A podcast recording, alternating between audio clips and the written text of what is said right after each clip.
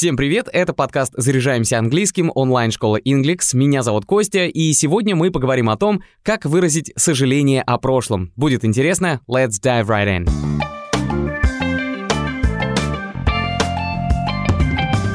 Прошлое — это то, что волнует многих, иногда оно кажется светлее, чем настоящее, но это все эмоции, они же вызывают какое-то сожаление, и это обычное дело. Хотя, конечно, не всегда оно продуктивное, но все же мы этим занимаемся, и потому важно знать несколько прикольных фраз, которыми всегда можно будет пользоваться. Сожалеем мы и о том, что случилось, и о том, чего не произошло, и проще всего использовать в таком случае глагол to regret — сожалеть, при этом добавлять к нему либо существительное, либо герундий, то есть глагол с окончанием ing. I regret telling you that story about him. I didn't mean to hurt you so much. Я жалею, что рассказал тебе ту историю о нем. Я не хотел сделать тебе больно.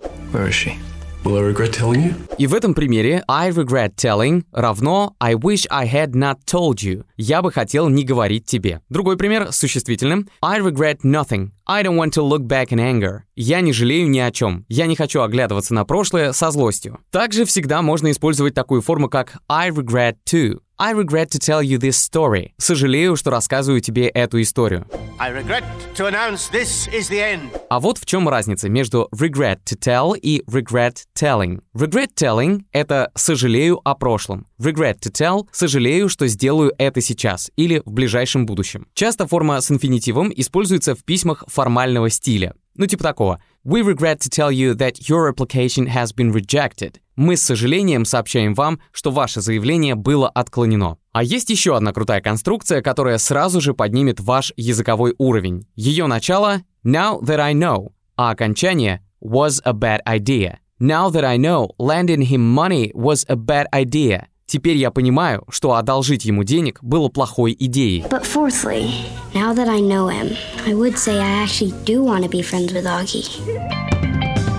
Это были небольшие лексические примеры, а теперь перейдем к грамматике и рассмотрим три варианта грамматических форм для выражения сожаления. Первый. I wish I had done или I wish I had not done. Я бы хотел не делать чего-либо. Особенность этой конструкции в том, что если в английском фраза будет в утвердительной форме, то на русский она будет переводиться в отрицательный. И наоборот. Представьте, что в разговоре со своим другом вы обозвали его приятеля неприятным типом, и вот спустя время вы встречаетесь уже втроем и понимаете, что слухи были ошибочными, и вам теперь стыдно за свои слова. К тому же человек, о котором вы плохо выразились, наоборот, очень любезен и приветлив с вами. Hey, Matt, you remember Jimmy? He said that you're a nice guy. Привет, Мэтт, помнишь Джимми? Он сказал, что ты хороший парень. И вы думаете, I wish I hadn't spread bad things about him. Жаль, что я распространял плохие вещи о нем. Past few weeks, seeing how you've changed, I wish I hadn't let you shut down.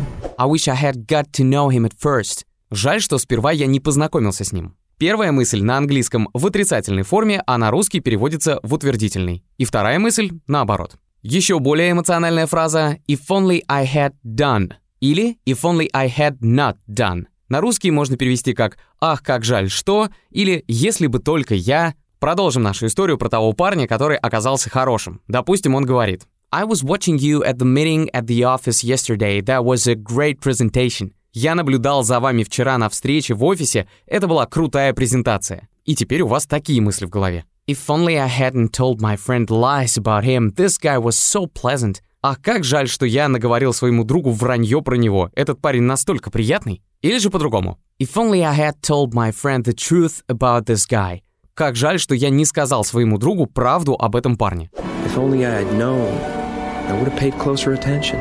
Третий вариант. I should have done или I should not have done. Это уже конструкция с модальным глаголом should и варианты ее перевода. Лучше бы я или лучше бы я не, а также мне следовало бы или мне не следовало бы, ну и так далее. Итак, угрызения совести от того, что вы оклеветали кого-то, продолжаются, и вот вы думаете дальше. I shouldn't have lied about him. Мне не следовало врать по поводу него. Или если взять вариант без отрицательной конструкции в английском, тогда получится что-то вроде такого. I should have told my friend Nick that I don't know much about this Jimmy guy. Я бы хотел сказать своему другу Нику, что я мало знаю про этого парня Джимми. I should have raised you less like a companion and more like a young woman.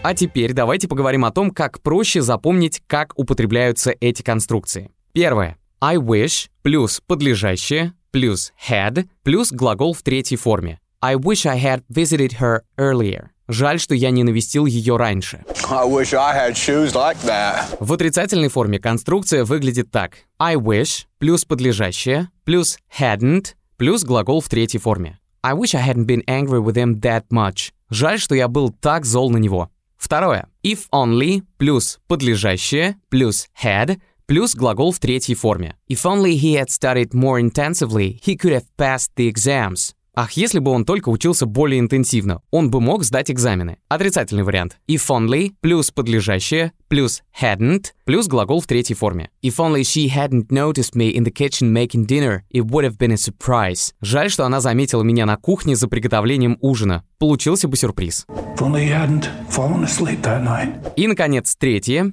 I плюс should плюс have плюс глагол в третьей форме. I should have done this regatta before we got married. Мне следовало бы сходить в регату до того, как мы поженились. И теперь вариант с отрицательной формой. I плюс shouldn't плюс have плюс глагол в третьей форме. I shouldn't have gone on that trip alone. Мне не стоило отправляться в поездку в одиночку. I should have thought her spirit had been invincible against all assaults of affect. Учеба в Инглекс сильно отличается от привычных занятий с репетитором или на курсах. Уроки на современной платформе, в персональном темпе, с интересными материалами и заданиями. Опытный преподаватель поможет вам быстрее достичь цели, будет контролировать прогресс и помогать избегать ошибок. На занятиях не будет скучно, вы будете много разговаривать и изучать язык на основе аудио, видеоматериалов и актуальных статей, чтобы улучшить все навыки владения английским. Если вы еще не учились в Инглекс, дарим вам скидку тридцать процентов на уроки с русскоязычным преподавателем. Чтобы получить скидку, используйте промокод «Подкаст». Запишитесь на бесплатный вводный урок, познакомитесь с преподавателем, узнаете свой уровень владения английским и получите персональные рекомендации от учителя. Ссылку оставили в описании выпуска. Спасибо, что послушали этот выпуск. Если было полезно, ставьте звездочки и лайки. И напомню, что мы есть на Apple и Google подкастах, а также в Яндекс.Музыке и на других сервисах. До скорого. Stick around.